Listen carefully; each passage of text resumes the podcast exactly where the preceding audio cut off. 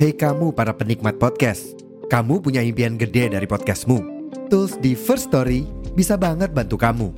Mulai dari F-Link, Dynamic Audio Insertion, sampai statistik yang komprehensif, semua ada di First Story. Gak ketinggalan, kamu bisa monetisasi podcastmu lewat iklan dari First Story Ads yang bisa kasih kamu penghasilan dari setiap place podcastmu. Yuk gabung sekarang dengan klik di firststory.me. Sekali lagi, di firststory.me. Mari kita bawa mimpi podcastingmu menjadi kenyataan.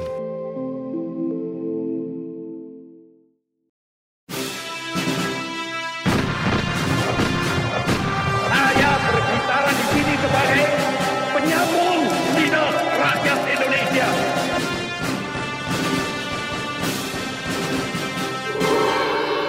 Hai, terima kasih sudah memilih mendengarkan kami, Poseidon, podcast yang bikin kalian gagal move on. Halo semuanya, salam sejarah. Selamat datang kembali di podcast Sejarah Indonesia, podcast yang bikin kamu gagal move on. Kali ini bersama aku, Nisa Fazalina, kita bakal bahas nih podcast lanjutan dari podcast kemarin, yakni Kerajaan Islam di Jawa. Tentunya adalah Kerajaan Islam di Cirebon. Kerajaan Cirebon atau Kesultanan Cirebon adalah sebuah kerajaan Islam ternama di Jawa Barat pada abad ke-15 dan 16 Masehi dan merupakan pangkalan penting dalam jalur perdagangan dan pelayaran antar pulau. Lokasinya di pantai utara Pulau Jawa yang merupakan perbatasan antara Jawa Tengah dan Jawa Barat. Hal ini membuatnya menjadi pelabuhan dan jembatan antara kebudayaan Jawa dan Sunda, sehingga tercipta suatu kebudayaan yang khas, yaitu kebudayaan Cirebon yang tidak didominasi kebudayaan Jawa maupun kebudayaan Sunda. Nah, makanya nanti nih kalau misalnya kalian punya teman orang Cirebon, kalian gak usah kaget kalau mereka itu biasanya eh, bisa dua bahasa, yakni bahasa Jawa dan bahasa Sunda. Kesultanan Cirebon memiliki raja-raja di antaranya yang pertama adalah Pangeran Cakrabuana atau Sultan Cirebon I yang memerintah tahun 1445 sampai 1479. Pangeran Cakrabuana adalah keturunan Pajajaran, yaitu putra pertama Sri Baduga Maharaja Prabu Siliwangi dengan istri keduanya yang bernama Subang Larang, yang merupakan putri Ki Gedeng Tapa, seorang saudagar kaya di Pelabuhan Muara Jati, Cirebon. Raja yang kedua adalah Sunan Gunung Jati atau Sultan Cirebon II yang memerintah tahun 1479 sampai 1568. Sunan Gunung Jati kemudian bertindak sebagai penyebar agama Islam di Jawa Barat, termasuk di dalamnya Kesultanan Cirebon dan Kesultanan Banten. Raja yang ketiga adalah Fatahillah atau Sultan Cirebon III yang memerintah tahun 1568 sampai 1570. Kekosongan pemegang kekuasaan itu kemudian dijabat oleh Fatahillah atau Fadilahan. Fatahillah adalah panglima perang kerajaan Demak yang menjabat sebagai bupati di Jayakarta. Fatahillah kemudian naik tahta dan memerintah Cirebon secara resmi dan menjadi raja sejak 1568. Raja yang keempat adalah Panembahan Ratu I atau Sultan Cirebon IV yang memerintah tahun 1570 sampai 1649. Sepeninggalan Fatahillah, ada calon lain yang layak menjadi raja. Tahta kerajaan jatuh pada cicit Sunan Gunung Jati, yaitu Pangeran Emas. Putra tertua Pangeran Dipati Karbon. Pangeran Emas bergelar Panembahan Ratu I dan memerintah Cirebon selama kurang lebih 79 tahun. Adapun raja yang kelima adalah Panembahan Ratu II atau Panembahan Girilaya. Setelah Panembahan Ratu Satu meninggal dunia pada tahun 1649, pemerintahan Kesultanan Cirebon dilanjutkan oleh cucunya yang bernama Pangeran Rasmi atau Pangeran Karim.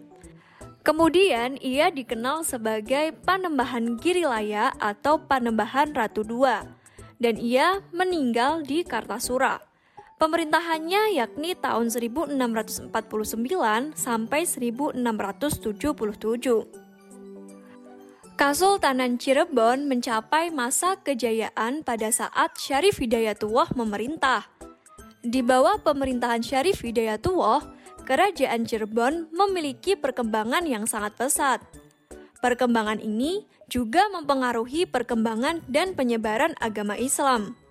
Dengan dukungan letak yang strategis, pelabuhan yang ramai, dan sumber daya alam dari pedalaman, Cirebon kemudian menjadi sebuah kota besar dan menjadi salah satu kota dagang dan pelabuhan ekspor impor di pesisir utara Jawa, baik dalam kegiatan pelayaran dan perdagangan di Kepulauan Nusantara maupun dengan bagian dunia lainnya.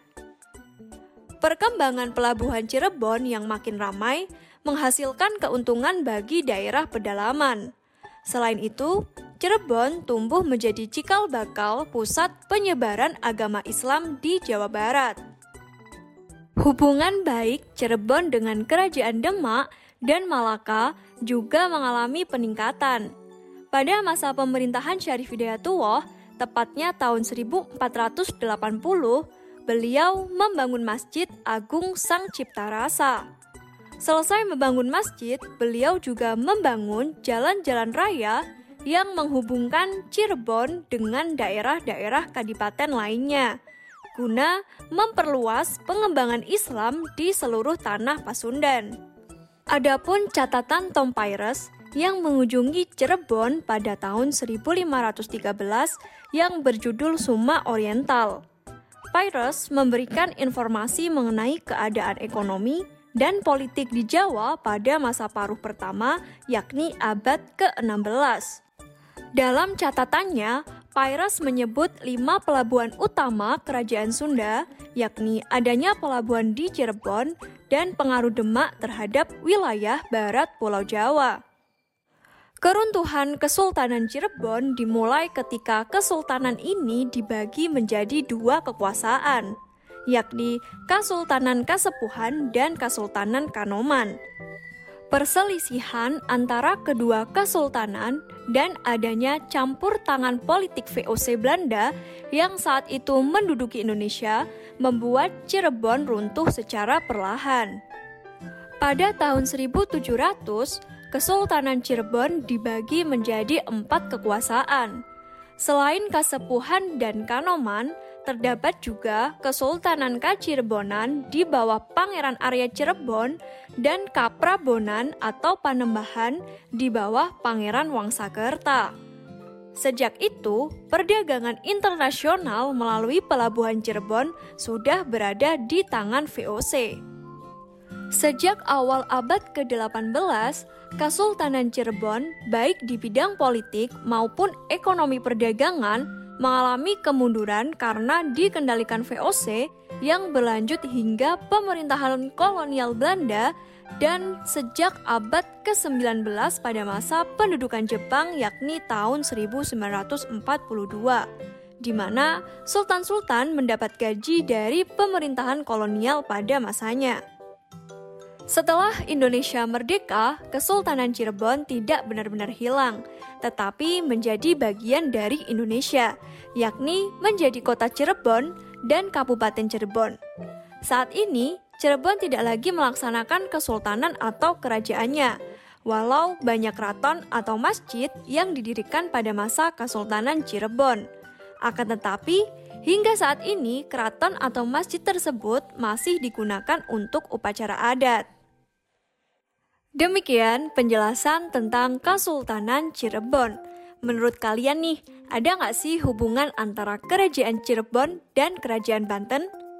Cari sendiri ya. Oke, sekian penjelasan tentang Kesultanan Cirebon. Jangan lupa dengerin episode-episode sejarah lainnya hanya di Poseidon Podcast Sejarah Indonesia. Stay safe, stay healthy, stay happy, dan jangan lupa follow kami di Instagram at podcast underscore sejarah Indonesia. Bye-bye.